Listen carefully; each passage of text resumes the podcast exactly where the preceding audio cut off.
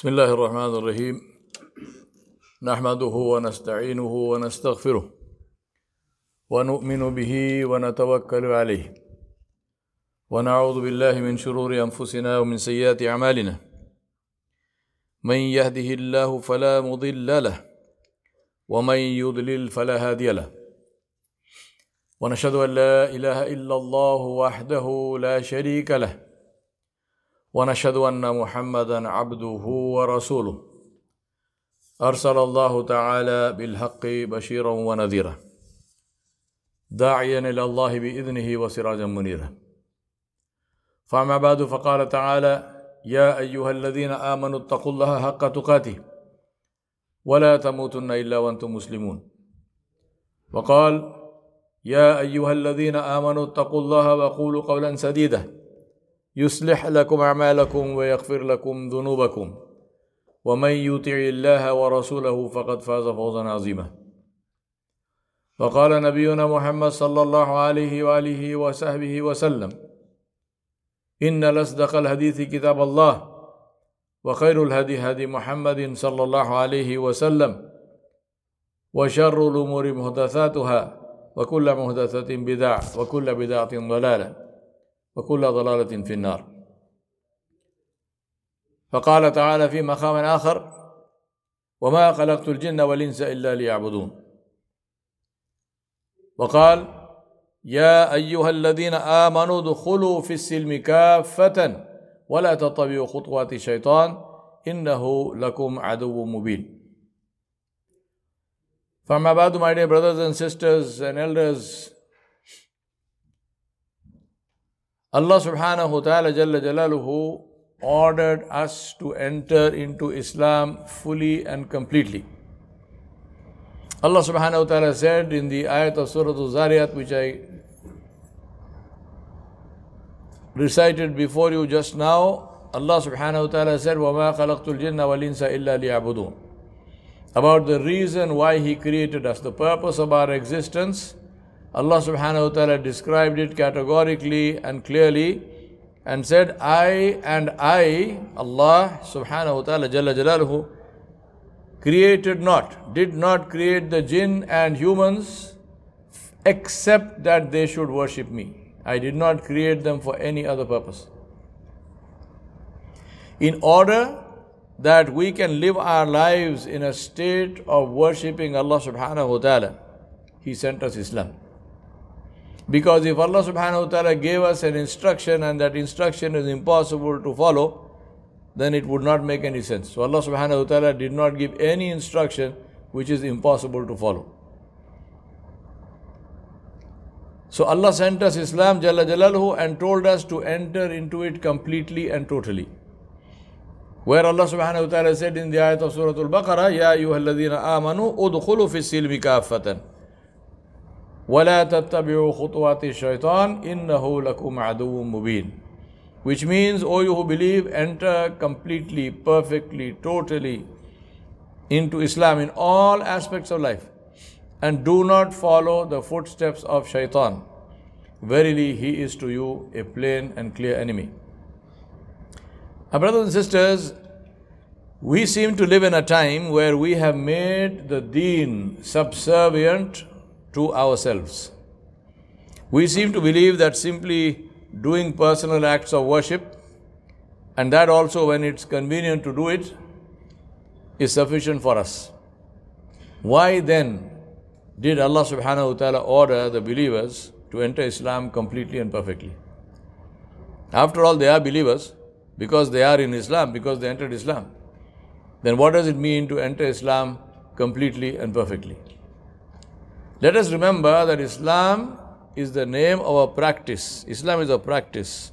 Islam is not a philosophy, it's not a theory, it is a practice. It is a complete way of life that touches every aspect of our lives. It is something that we can take the help of and rely on for every decision that we need to make, be it domestic or public or administrative or business or anything else. Islam shows us the way. I remind myself and you that the purpose of life is to worship Allah subhanahu wa ta'ala as it is his right to be worshipped in the way taught by his messenger Muhammad sallallahu alaihi wa alihi wasallam. This is the essence of the kalima tayyibah. La ilaha illallah Muhammadur Rasulullah. When we bear witness that only Allah subhanahu wa ta'ala is worthy of worship, we worship Him alone. And when we bear witness that Muhammad sallallahu alayhi wasallam is his messenger and his last and final messenger, last and final Nabi and Rasul after whom there is no other, we prove this belief in Muhammad sallallahu alayhi wasallam by worshipping Allah subhanahu wa ta'ala in the way that Muhammad sallallahu alayhi wasallam taught us to worship. He said, alayhi salam, sallu kama ra'aytumuni usalli. He said, pray as you have seen me pray. And that is why the salah is so critically important because it is the physical manifestation of kalima tayyiba and the demonstration of tawheed. This principle of worshipping Allah subhanahu wa ta'ala in the way taught by His Messenger Muhammad sallallahu alayhi wasallam is extended in Islam to every aspect of life. To obey Allah subhanahu wa ta'ala the way Rasulullah sallallahu alayhi wasallam did. So how do we eat? The way Rasulullah sallallahu alayhi wasallam ate because this pleases Allah. How do we treat our spouses? The way he treated his spouses because this pleases Allah. How do I run a business? The way he ran a business so that we please Allah. How do I run a country? Because the way he ran a country because this pleases Allah subhanahu wa ta'ala. And this also explains to us how Allah subhanahu wa ta'ala gave him such a life which was so diverse and so complete and so varied that I doubt whether any other human being on the face of the earth actually performed all of these roles simultaneously. Head of religion, head of state, head of family, uh, businessman, uh, individual person who at one stage of his life was at the bottom of the pyramid suffering from oppression and then he rises to the top of the pyramid where he is a ruler commanding an army. How does he behave? Right? Nobody else. And the reason Allah subhanahu wa ta'ala gave this kind of a life to Rasulullah is so that this becomes an example for all kinds of people in all kinds of roles until the end of time. So, quite literally, there is no Muslim, or no human being for that matter, who can be doing any conceivable thing in his life and say, I don't find the example of how I should behave in the life of Muhammad. The example is there if you are interested in studying and learning it. Now, to understand what went wrong with us and why we are the way we are, first a bit of history. The Industrial Revolution, 1760 to 1840, about 80 years. And of course, this is extended to 1914 and so on and so on. I won't go into all that just now. The Industrial Revolution was much more than moving from handmade to machine made. The Industrial Revolution changed three critical things that we don't talk about usually. First one it changed was time of day. The second one it changed was family dynamics. And the method, the third thing was the method and content of education. Three things. Time of day, family dynamics, and the method and content of education. These changes are almost never mentioned, but they are far, far more important than the invention of the assembly line. And they literally changed our society and they changed our minds and our thinking and our values and our culture and our customs in ways that I can safely say are irreversible. So, what are these changes? Prior to 1760, society was, globally speaking, society was mostly agrarian, agriculture based. If you want to see what that is in this country, I strongly advise go visit the Amish, the Amish people in Pennsylvania or wherever else they are. I was there about two weeks or three weeks ago. And I was astounded. I was, I, was very interested. I had heard and read about them. I wanted to go see them. I actually went and spent a whole day there. These are people who decided not to change. Now, whether that's good or bad, and so on and so forth, is for you to decide. And I'm not going to describe that in detail because for proper understanding, you have to go and visit an Amish settlement and see what happens. They welcome visitors, it's tourism income for them, so not to worry. But mm, do this. This is something that is really worth doing. The Industrial Revolution changed the time of day from sunrise to sunset, which is why I mentioned the Amish, that's how they work, that's how they live. It changed the time of day from sunrise to sunset to shift start to knock off time. So your day could begin at 2 a.m. in the night when it is pitch dark, and your night starts at 2 p.m. in the afternoon, which is bright hot sunlight. And they worked 12 hours, they didn't work 8 hours. What did that mean? For one thing, it meant that at least one parent never saw their kids awake. This is also how the latchkey kid was born. A kid with a door latch key on a tape around his neck who gets off the school bus, lets himself into an empty house, finds his food in the fridge, and then hands himself over to the television set or the nowadays the, the smartphone. I read a piece of statistic which said that in America, schoolboys watch an average of four pornographic movies every week. It's free. what that means, let me leave you to figure it out. So, as you can see, it's not only about time of day, but all that comes with it. The second thing that the Industrial Revolution took away was the primacy and value of parents as being their teachers, guides, life skills coaches, and breadwinners. These roles inspired respect and gratitude for parents. It ensured that the values of family, community, culture, and religion were alive and continuously reinforced. Work was divided between men and women, and boys and girls learned different skills from their mothers and aunts and fathers and uncles. This ensured that the bonds of family were strong and everyone, no matter how old or young, had a place and value. Parents were valued as role models. I won't ask you to do this, but it can be an interesting and probably not a very pleasant experience if you ask your children who their role models are. I've done it across the world. I travel all over the world and I address all kinds of audience, audiences, and I've, I, this is an exercise I do practically everywhere. I ask people, think of your role model. And then I say, who is that? And then I say, show of hands. For how many of you is it a parent? I have never, ever had more than 5% of the population raising their hand, parent as a role model. For 95% of the people, the parent is not a role model. Next question I ask is think about is that role model, whoever you have in your mind, a teacher? And the same, same issue. Parents and teachers, the two roles which have maximum face time with children, are not role models. Across the board, Muslim, non Muslim, black, white, green, striped with blue, pink spots, no matter what. This is the world.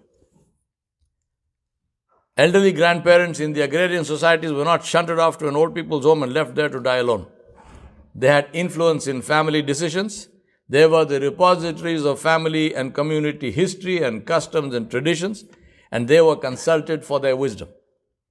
Serving them was considered an honor, and children were eager to spend time with them and listen to stories which served the dual purpose of entertainment as well as being powerful means of learning very important lessons. To this day, I recall the great happiness and what I learned from my grandparents now over 55 years ago. With the Industrial Revolution, parents went to work. Children no longer knew what exactly their parents did. They almost never entered their parents' workplace safety reasons, you name it, all kinds of stuff. They didn't learn life skills or even religion from parents. They were sent off to school where one unrelated adult taught 30, 40, or 50 children together. That happens to this day in our countries. He or she taught a set curriculum and inculcated his or her own values, which sometimes were totally alien to the child's culture and tradition. For religious study, children were sent off to an after school maktab or Sunday school, or the local imam came home to teach them how to read Quran by character recognition, shape of the letters, nothing to do with meaning or understanding. Focus was on tajweed, whether the makhraj is correct or not, it doesn't matter whether you don't understand what you're saying. You have to, the ayn, I must hear the ayn. And maybe I don't hear the ayn because something is wrong with my hearing. Eh? Who told you that? Whoever is listening to tajweed, his hearing is perfect. This is our focus. Our focus is the sound we make. I'm not saying tajweed is not important. I'm saying that if that is our focus, then you are only going to hear the sounds. And what is the difference between that and singing rag asavari or rag uh, bhairvi? है हमारे पाकिस्तान में है आसावरी भैर भी आपके पास है क्या नहीं ग्वालियर का घराना please Religion was no longer an intrinsic part of their lives, but an extra chore to be done when it couldn't be sidestepped. To use religion as a guide for worldly life became alien and foreign. This is the problem. This is what we have done. To add to this, those who teach religion, I'm talking about Islam, usually come from the poorest strata of society and they have no education other than what they study in the madrasa. And so they have no idea how to link the religion to worldly affairs. I do that because I'm in, I have studied religion in the madrasa and I'm also in the top 1% of corporate consultants in the world. That didn't happen by magic. You want to know how that happened? Come tonight. Seriously. So, this resulted in our current situation where those who teach religion have no clue how to apply it in the, in the, in the world. And worldly people, they cannot even recite the Surah Al Fatiha correctly, for God's sake. How is this good? Tell me.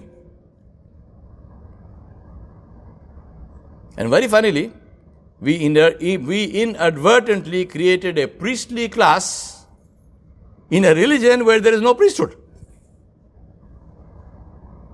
ها؟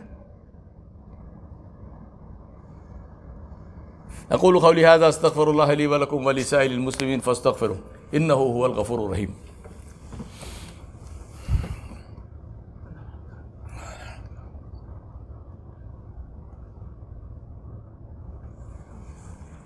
الحمد لله رب العالمين والصلاة والسلام على أشرف الأنبياء والمرسلين محمد رسول الله صلى الله عليه وعلى آله وصحبه وسلم. تسليما كثيرا كثيرا. إن الله وملائكته يصلون على النبي يا أيها الذين آمنوا صلوا عليه وسلموا تسليما. اللهم صل على سيدنا محمد وعلى آل محمد كما صليت على إبراهيم وعلى آل إبراهيم إنك حميد مجيد. اللهم بارك على محمد وعلى آل محمد كما باركت على إبراهيم وعلى آل إبراهيم إنك حميد مجيد.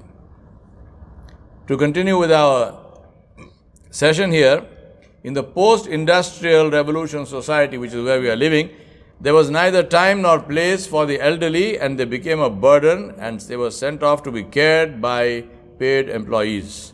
Values of family loyalty, cohesiveness, culture, manners, even family relationships, and privilege and responsibility that came with them all went out the window. Even family FaceTime became a scarce commodity because of the conflict of work and school times and demands of both places. Homes became de facto hotels where inmates come and go at will. Educators removed God from the equation by promoting atheism in the name of science and stigmatizing what they call blind faith. They didn't acknowledge that true belief is based on knowledge and is not blind at all.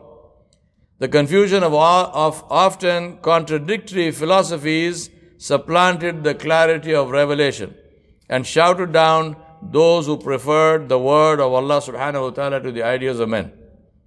Most general education became pedantic and theoretical unless one went to a trade school, and children graduated with almost no skills and as a result deficient in self confidence. In an agrarian society, children learn to work with their hands from a very early age, and they work with animals and they work with people, and they learn skills and they learn the ways of getting together and they learn ways of influencing and so on, which gives them confidence. Teenagers are given serious responsibilities that impact their families and communities and they earn respect. In the post industrial revolution, childhood merely gets delayed. We call people in their 20s children. And they are dependent on their parents in multiple ways. With the advent of technology education, children were driven further and further away from God and from traditional religion. The new religion is modernism, which seeks to teach its theories as dogma and fact. It is totally materialistic, hedonistic, and worships desire. To fulfill desire is the ultimate goal of life to which end all effort is directed. What did Allah subhanahu wa ta'ala say about this? Allah subhanahu wa ta'ala said, Ara'aita mani takhada ilahahu hawa. Anta takunu alayhim wakila. In Surah Al-Furqan, Allah subhanahu wa ta'ala said, Have you seen them, O Muhammad sallallahu alayhi wa those who have taken their desire as their God? Are you going to intercede for them? Means what? Allah is saying, do not intercede for them. Who? Those who have taken their desire as God. Islam, therefore, sticks in the cross, sticks in the throat of modernism as it not only presents a model of behavior based on belief in our Creator, Allah subhanahu wa ta'ala, Jalla Jalaluhu, but a model which covers every aspect of life for us to adhere to it and be accountable. To be accountable to Allah subhanahu wa ta'ala after death. Modernism seeks to supplant revelation with science and philosophy and thus placing man on par with God. And often, as in the case of Darwinism, theories masquerading as fact. Sadly, as I mentioned earlier, the fact that our scholars are not educated in science and philosophy is a major handicap in, ans- in answering the questions that are raised. The result is that our children are confused and conflicted, and many leave the deen in all but appearance. Let me leave you with this.